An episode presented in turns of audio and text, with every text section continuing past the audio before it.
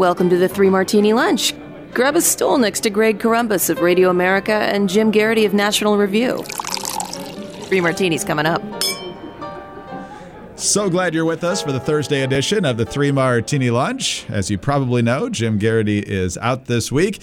Here today in Jim's stead is David Harsanyi of National Review. David, great to have you with us. First time as uh, as a guest host filling in for Jim, but uh, welcome, welcome. Thank you. It's uh, it's my pleasure. Thanks for having me. Absolutely. Well, before we get to the martinis, and we don't have a good one today, we should point out, but uh, we do have important stories to get to. Uh, it's also opening day, not only for the Nationals here in Washington, but uh, around Major League Baseball. It's also the first round of the Masters, so pretty good sports day. But of course, uh, David, in our culture today, uh, we can't just enjoy things. We have to be lectured to all the time. And of course, one of the great parts of going to a baseball game is the seventh inning stretch. You sing "Take Me Out to the Ball Game," uh, buy me some peanuts and Cracker Jack. Well, maybe not just Cracker Jack anymore. That's because Frito Lay has decided that is uh, favoring men. So now they've come out with Cracker Jill. I'm not kidding. They've even got a song that parodies, well, we would probably call it a parody. Uh, they've reworked the lyrics to Take Me Out to the Ball Game. Take me out to the ball game. Take me out to the crowd. So far, so good. Buy me some peanuts and cracker jill. No one can stop you if you have the will. So let's root, root, root for a girl's dream. We're adding our face to the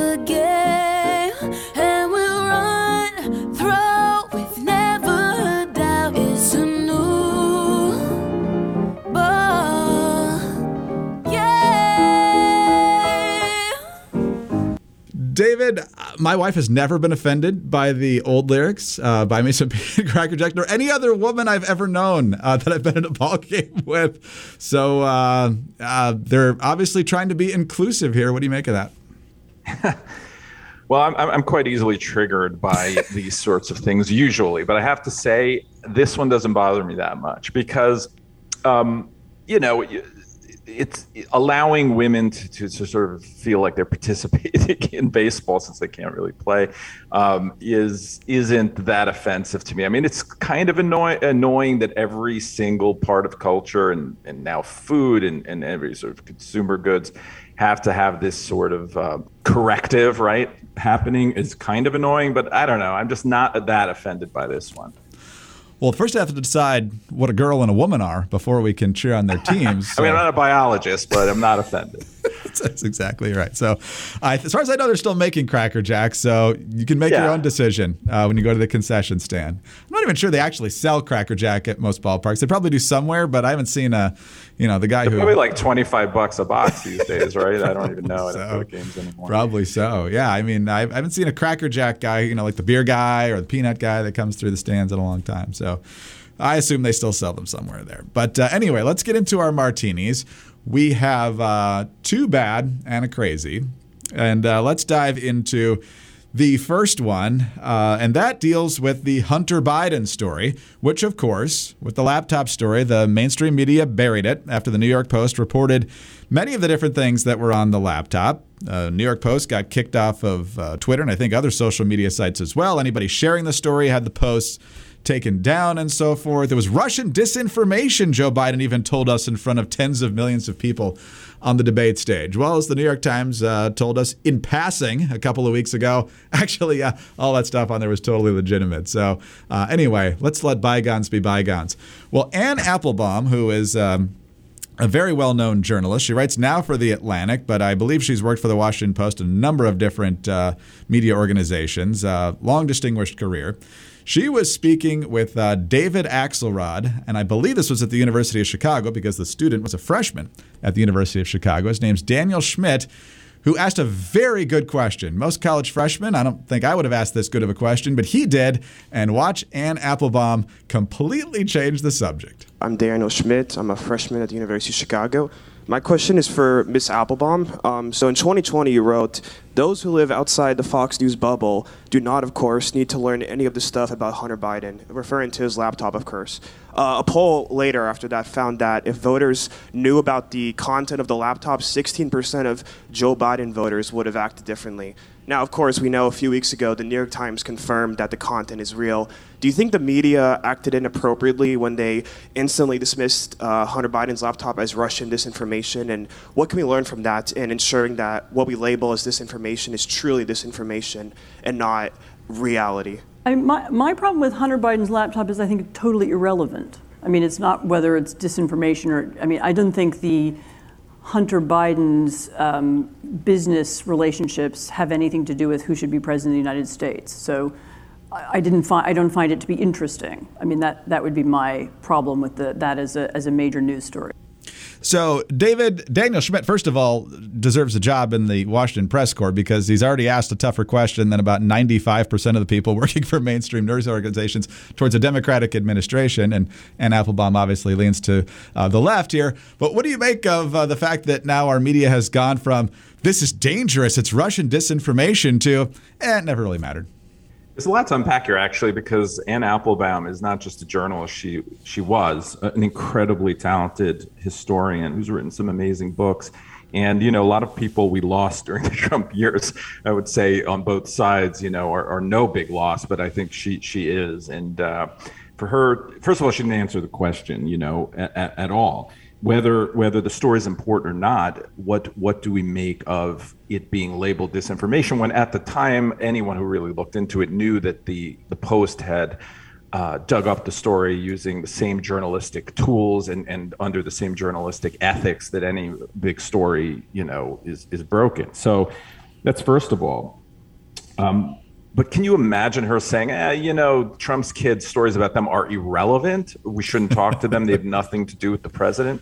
That that that you know would not happen. A, but but B also this story actually, and obviously it's circumstantial still involves the president and then and then candidate for the presidency. I mean the, the big guy stuff, and there is an there is a, a witness, you know, who claims that to have to have to have been involved and seen Joe Biden involved in this. I mean these are these are things that should be investigated. There's sort of this weird split where when something and listen, I'm no Trump fan, but when something was said about Trump, not knowing meant we must investigate. when something said about Joe Biden, not knowing means always innocent. I mean, it, you you know they, they want to have it both ways on so many levels.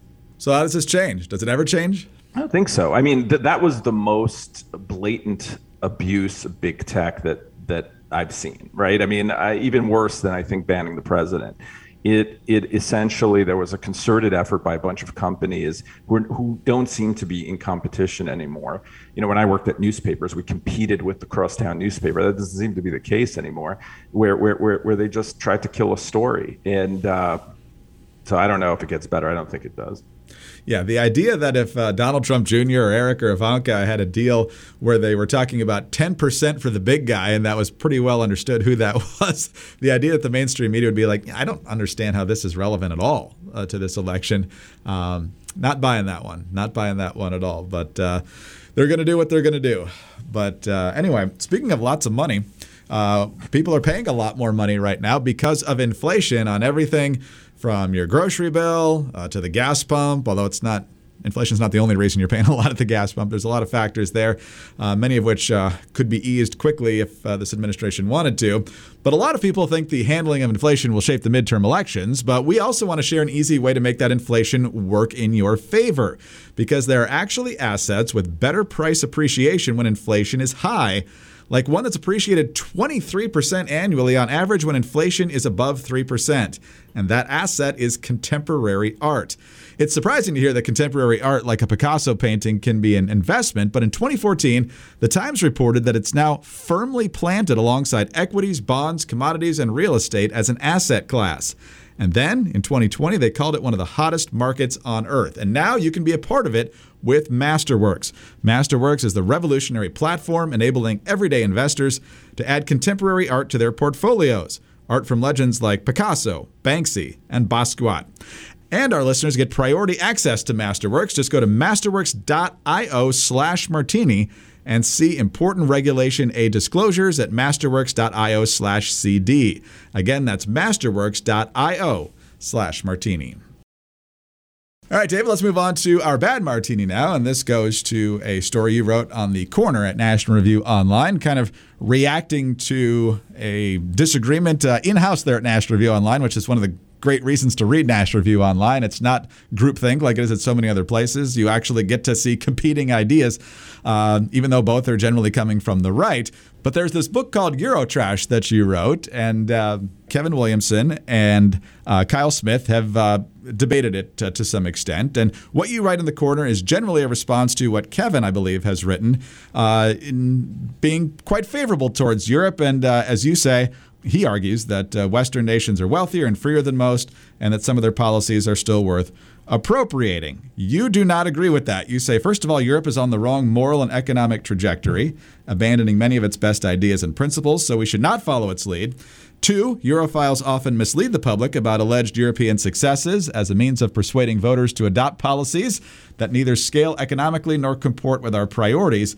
And three, we do not think or act as Europeans, nor should we try. But the left uh, does this all the time, and, and I guess there's some on the right who think this too that uh, Europe is somehow this shining example of the path we need to go down. When if you take a closer look at a lot of their policies, I'm thinking of energy in particular, it turns out to be a train wreck a lot of times.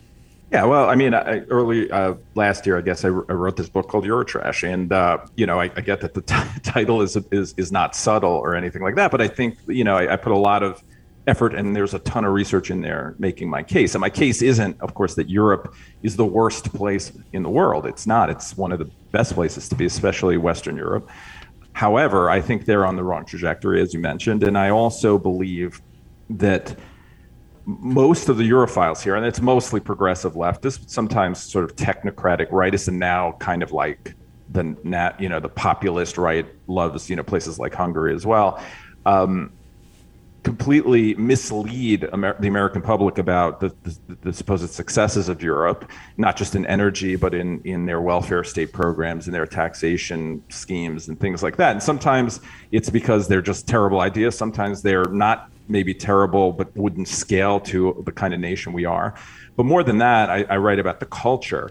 Uh, of American life and how different it is, and it, we are not Europeans. Our values are different. So Kevin, in my opinion, nitpicked a bunch of things in, you know, who Kevin, you know, who, who's writing I Love and all that, nitpicked a bunch of, uh, you know, policies that he thinks work better in Europe. And, uh, you know, you can never say everything in Europe is terrible or all their policies are, are, are, are counterproductive. They have some good ideas there too. We should appropriate them when we can.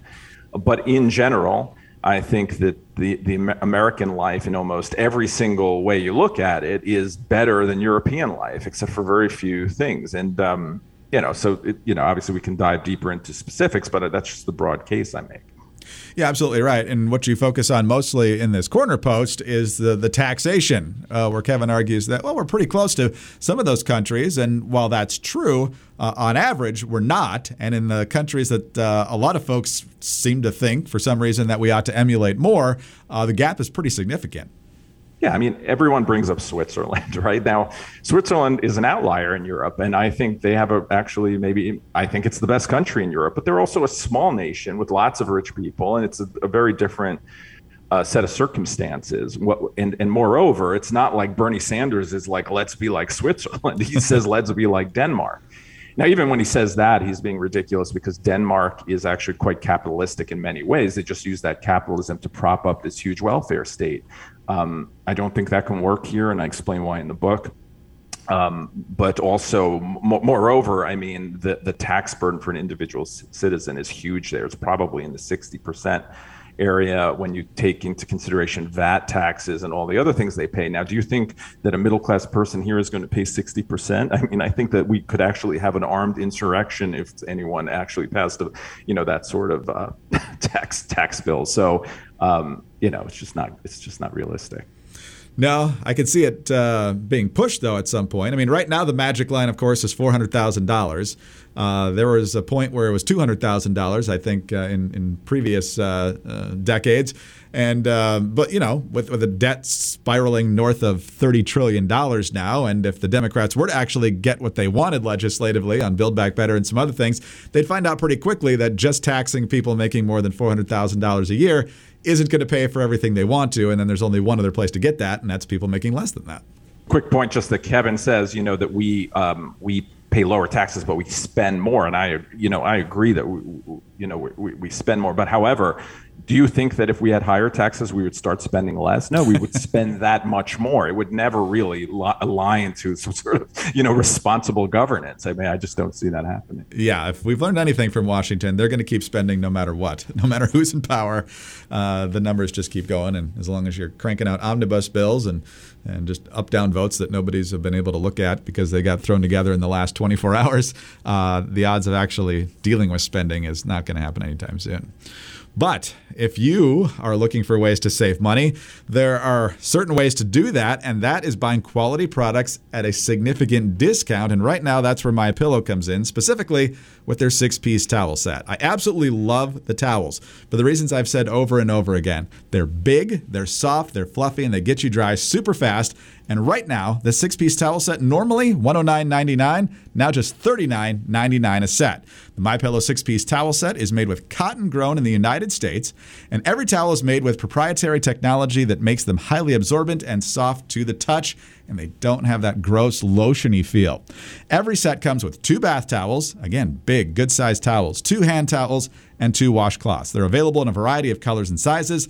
They are machine washable, and they have a 60-day money-back guarantee and a one-year limited warranty. So for a limited time, get the My Pillow six-piece towel set, regularly $109.99 for only $39.99 with the promo code Martini. Visit mypillow.com slash martini or call 800-874-0104.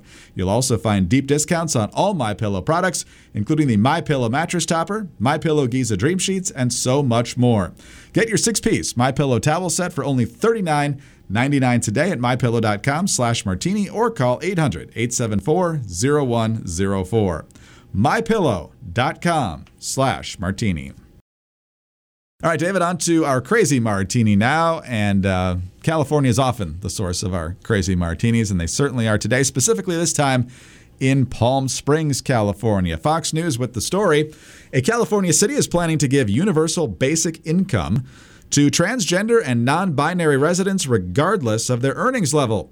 Transgender residents in Palm Springs, California are eligible to receive a UBI of up to $900 per month solely for identifying as transgender or non binary. No strings attached. The new pilot program will have $200,000 set aside for allocation after a unanimous vote by the Palm Springs City Council last week. And so, uh, David, as uh, I think it was Reagan and many others have said, uh, if you want more of something, you'll spend money on it, or you'll lower taxes on it, or you'll lower regulations on it. If you want less of something, you'll tax it more, you'll regulate it more. So, uh, what do you make of the logic here of the unanimous Palm Springs City Council? Stressing credulity to say it is a logic that that leads to something like this, I think, but I would say that it is actually quite interesting in the sense that it just is an example of how there is no real objective reality here, right? Because anyone can simply just say that they are, like, what is it, 900 bucks? get 900 bucks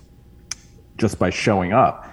Um, obviously, I think the town can do whatever it likes, I guess, but uh, there is no real other kind of designation that a person can uh, have that isn't provable in some way, right? Through genetics or through, uh, uh you know, any kind of identitarian at least designation that you couldn't prove through some way, the belief system even. But uh, this, you know, this you can just say I identify as a woman and show up and get 900 bucks. I guess. I mean, we'll see. We'll see how long this lasts. Well, the folks in favor of this say in the Fox News story that uh, uh, the transgendered population is one of the most marginalized populations in our city who face some of the highest levels of housing insecurity, joblessness, and discrimination. Look, if that was really the issue, the council would have addressed those things. And you have to think the uh, self proclaimed wokest legislature on the planet, California, would have probably addressed such things too. And so I don't feel like this is really about um, you know equal footing in housing or anything else. This seems to be uh, championing a particular group. Yeah, I do wonder. I mean, I actually I shouldn't even get into this debate about who is more or, or less marginalized by society, but right. um, yeah, I mean, it, it is weird. I mean, it's not like picking winners or losers now. It's just that certain people in society, like government, will judge who and who is not uh, in their proper place in society, and then lift them up by giving them some cash.